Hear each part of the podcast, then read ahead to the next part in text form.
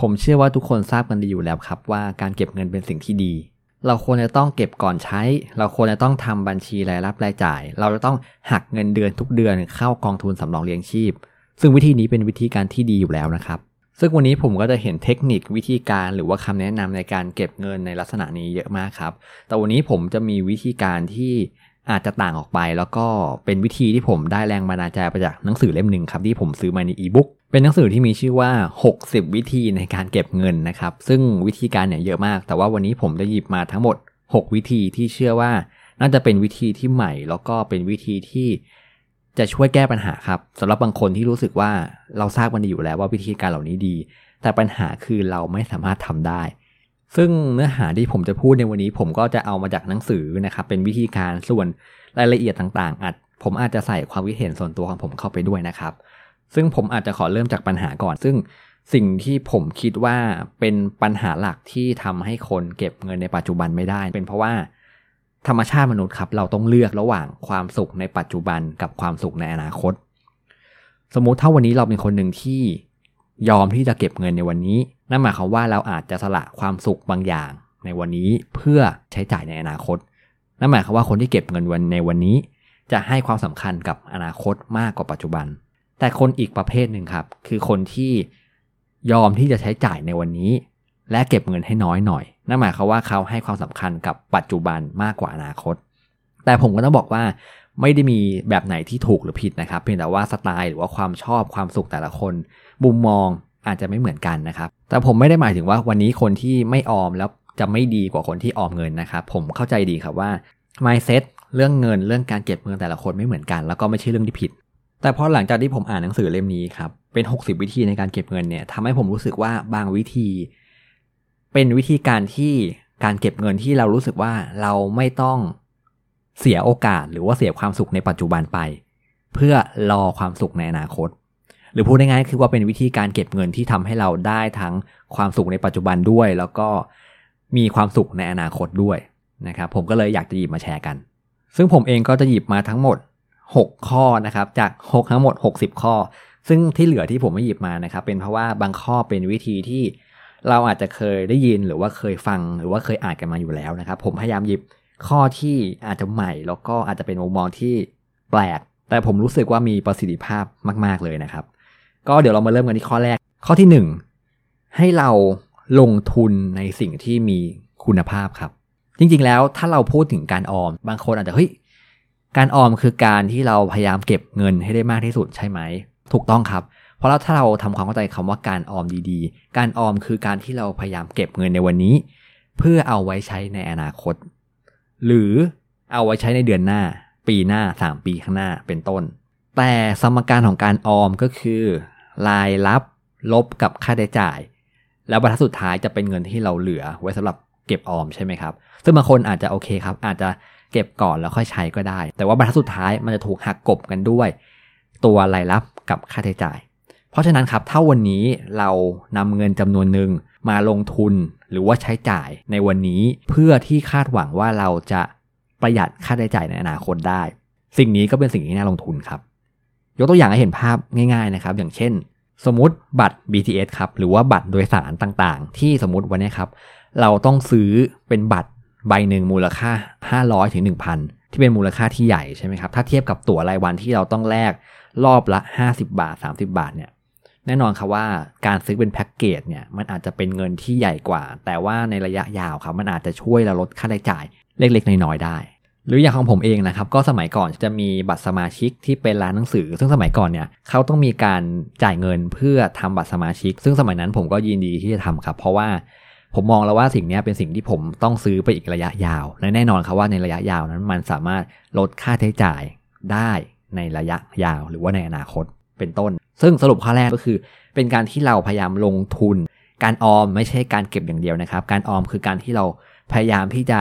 ลดค่าใช้จ่าย หรือเพิ่มรายได้ อันนี้เป็นสิ่งที่เราจ่ายลงทุนเพื่อที่จะคาดหวังว่า เราจะสามารถลดรายจ่ายในอนาคตได้ เป็นต้น อันนี้คือข้อที่ 1 ข้อที่ 2 เป็น เขาเรียกว่ากฎ 30 วันครับ สิ่งนี้จริงๆ แล้วอาจจะปรับเป็นกฎ 24 ชั่วโมงก็ได้นะครับ ซึ่งมันเอาไว้ใช้สำหรับกรณีที่เวลาที่เรามีสินค้าที่เราต้องซื้อสมมุติเป็นชิ้นใหญ่อย่างเช่นบ้านหรือรถ หรืออาจจะเป็นมือถือหรืออาจจะเป็นอะไรก็ได้ครับ ที่คุณรู้สึกว่ามันเป็นเรื่องที่ใหญ่ ให้คุณรออย่างน้อย 30 วันครับ หรือถ้าเป็นของที่ชิ้นเล็กลงมาอาจจะรอสัก 2 สัปดาห์หรือ 1 สัปดาห์ก็ได้ครับ ระยะเวลาขึ้นอยู่กับว่า เอาให้คุณมั่นใจครับว่า การตัดสินใจซื้อสิ่งนี้ ไม่ได้มาจากอารมณ์ หรือว่าโซเชียลมีเดียที่คุณเห็นแล้วว่า เพื่อนคุณมีเพื่อนคุณได้แล้ว หรือว่าเกิดจากเซลล์โปรโมชั่นต่างๆ ที่กระตุ้นให้คุณรู้สึกว่าอยากที่จะซื้อมันชั่วคราว สิ่งนี้จะเป็นการที่เราใช้เวลาเพื่อที่จะตรวจสอบตัวเองให้มั่นใจครับว่า เราซื้อด้วยเหตุผลที่เราต้องการจริง ๆ เพราะคำว่าของชิ้นใหญ่นี้อาจจะหมายถึงภาระหนี้สินหรือค่าใช้จ่ายในระยะยาวได้ อย่างเช่น บ้านรถหรือมือถือที่เราต้องมีการผ่อนชำระ เพราะฉะนั้นสิ่งนี้คือเรื่องใหญ่ครับ ให้เราใช้ระยะเวลาตัดสินใจอย่างน้อย 2 อาทิตย์หรือ 1 เดือนเป็นต้น อันนี้คือข้อที่ 2 ข้อที่ 3 คือเรื่องของการทบทวนเกี่ยวกับเซลล์หรือว่าโปรโมชั่น ซึ่งข้อนี้เนี่ยจะสืบเนื่องจากข้อที่แล้ว อย่างเช่นเราจะเห็น s h อ p e e Lazada 5ทับ5 6ทับ6สิ่งนี้ความหมายจริง ๆ ของการลดราคาคืออย่างนี้ครับ สมมติเรามีของชิ้นหนึ่งที่เราเคยเห็นมันอยู่พันหนึ่ง ปรากฏว่าอยู่ดีๆมันลด 30%เหลือ 700 มันจะทำให้เรารู้สึกว่า เฮ้ย วันนี้เราได้ของด้วย แล้วเราก็ได้ส่วนลดด้วย หรือว่าได้เป็นเงินคืนด้วย 300 เฮ้ย แบบนี้มันเหมือนกับได้ 2 ต่อได้ 2 ชั้นใช่ไหมครับ มันทำให้เรารู้สึกว่าเราคุ้มมากขึ้นที่เราจะจ่ายเพื่อแลกสินค้าชิ้นนี้มา สิ่งนี้เรียกว่าความรู้สึกในเชิงจิตวิทยาครับ แต่ในโลกความเป็นจริง มันคือเงิน 700 ที่คุณต้องจ่ายไปต่างหากครับ แต่ผมก็ต้องพูดเหมือนเดิมนะครับว่าจริงๆแล้วการซื้อของเซลล์นั้นไม่ใช่เรื่องที่ผิดนะครับผมเองก็เคยซื้อของเซลล์ครับ แต่ว่าวิธีการที่เราจะตรวจสอบหรือว่าทบทวนตัวเองว่าเราจะไม่ตกหลุมพรางของการเซลล์นี้ วิธีการนะครับก็คือว่าให้เราถามกับตัวเองครับง่าย ๆ เลยว่า สิ่งของชิ้นนี้เนี่ยที่มีการเซลล์เกิดขึ้นเนี่ยถ้าสินค้าตัวนี้ไม่มีการลดราคา คุณจะยังซื้อมันอยู่หรือไม่ คำถามนี้เป็นการถามตัวเองเพื่อทบทวนกับตัวเองนะครับว่าสินค้าชิ้นนี้เป็นสินค้าที่จำเป็นหรือไม่ ซึ่งจริงๆแล้วรายละเอียดก็จะมีหรือครับว่าบางคนอาจจะรู้สึกว่ามันอาจจะไม่ได้จำเป็นสำหรับเชิงการใช้งานในชีวิตประจำวันก็ได้ แต่ว่ามันอาจจะจำเป็นสำหรับความรู้สึกก็เป็นไปได้นะครับ ซึ่งสิ่งนี้แต่ละคนก็อาจจะไม่เหมือนกัน แต่ว่าวิธีนี้เป็นวิธีเบื้องต้นที่ทำให้เราทบทวนตัวเองก่อนที่เราจะตัดสินใจซื้อของเซลล์เป็นต้น ต่อมาข้อที่ 4 ข้อนี้เป็นการสืบเนื่องจากข้อที่แล้วนะครับ ก็คือเป็นเรื่องของการวางแผนที่จะซื้อของลดราคาครับ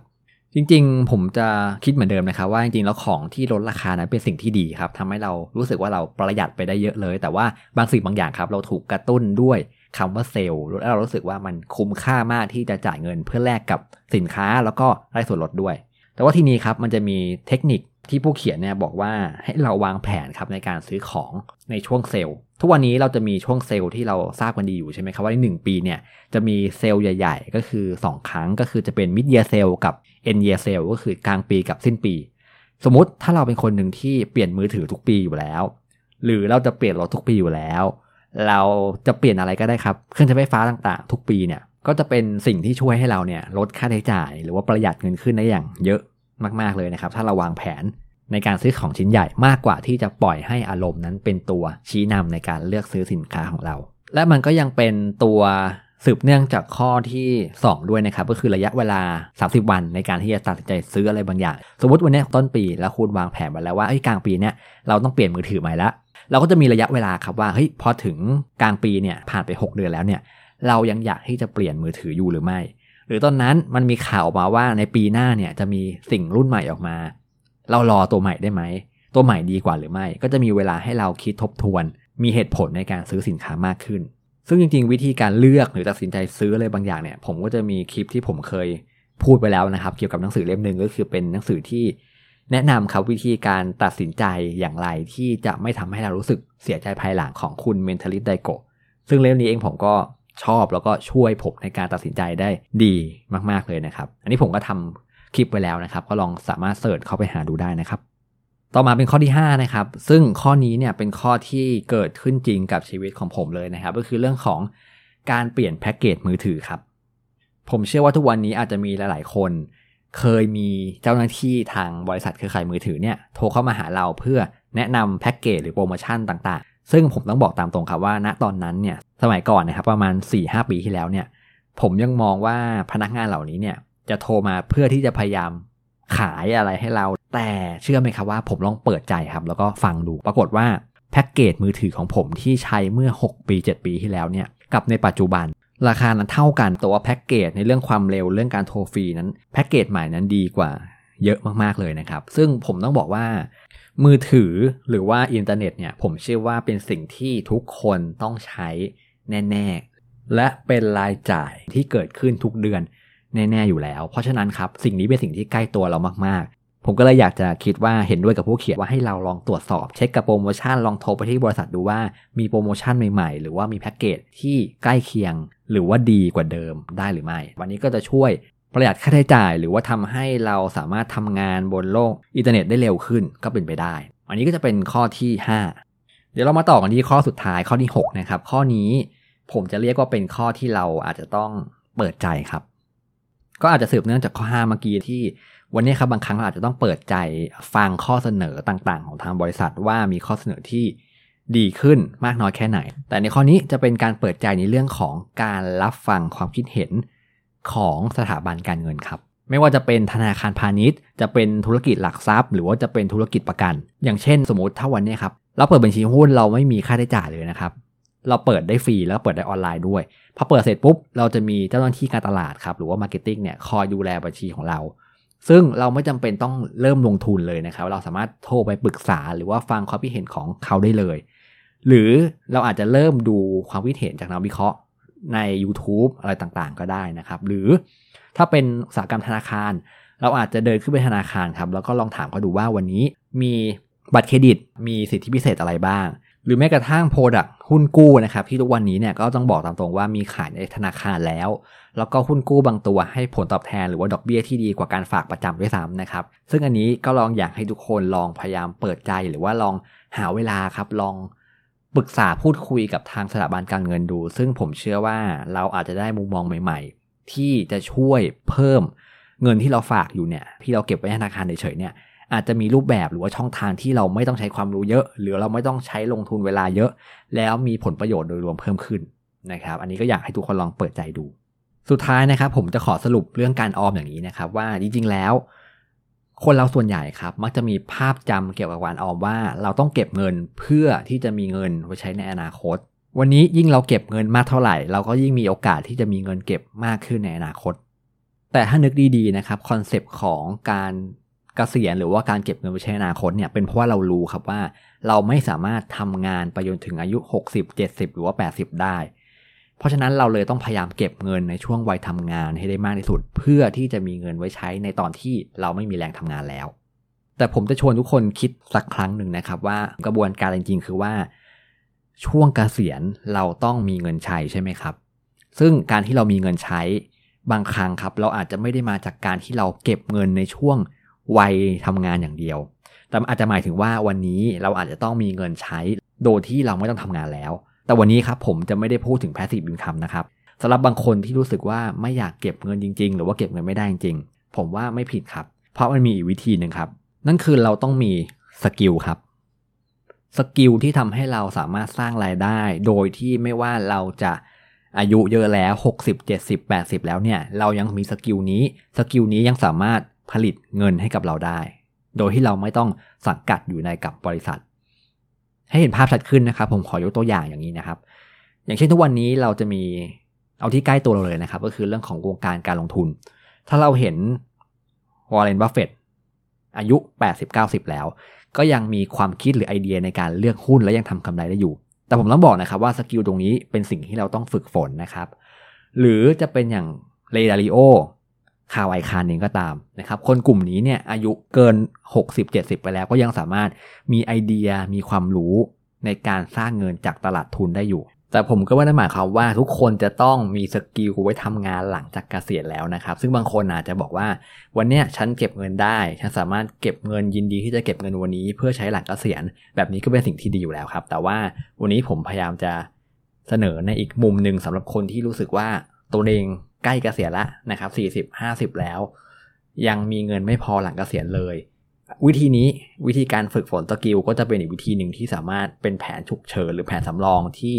อาจจะพอช่วยให้เราสามารถสร้างรายได้ในช่วงหลังเกษียณได้เป็นต้นนะครับ ทุกวันนี้ครับผมก็เชื่อว่า skill ก็จะมีมากมายครับ ไม่ว่าจะเป็นทำขนม จะเป็นงานประดิษฐ์จะเป็นการออกแบบอะไรต่างๆ ครับเป็นสิ่งที่ใกล้ตัวเรามาก เพราะฉะนั้นครับ ถ้าวันนี้เรารู้สึกว่าเราเป็นคนที่ รู้สึกว่าเราให้ความสุขกับปัจจุบันมากกว่าอนาคต หรือเราไม่อยากเก็บเงินในวันนี้ เราอยากใช้เงินในวันนี้ ไม่ใช่เรื่องที่ผิดครับ เพียงแต่ว่าแผนสำรองคือเราอาจจะต้องมี skill ที่เป็น skill อะไรก็ได้ครับ ที่ทำให้เราสามารถนำ skill นี้เนี่ยมาสร้างรายได้ในวันที่เราไม่สามารถทำงานได้แล้วสำหรับวันนี้ขอบคุณและสวัสดีครับ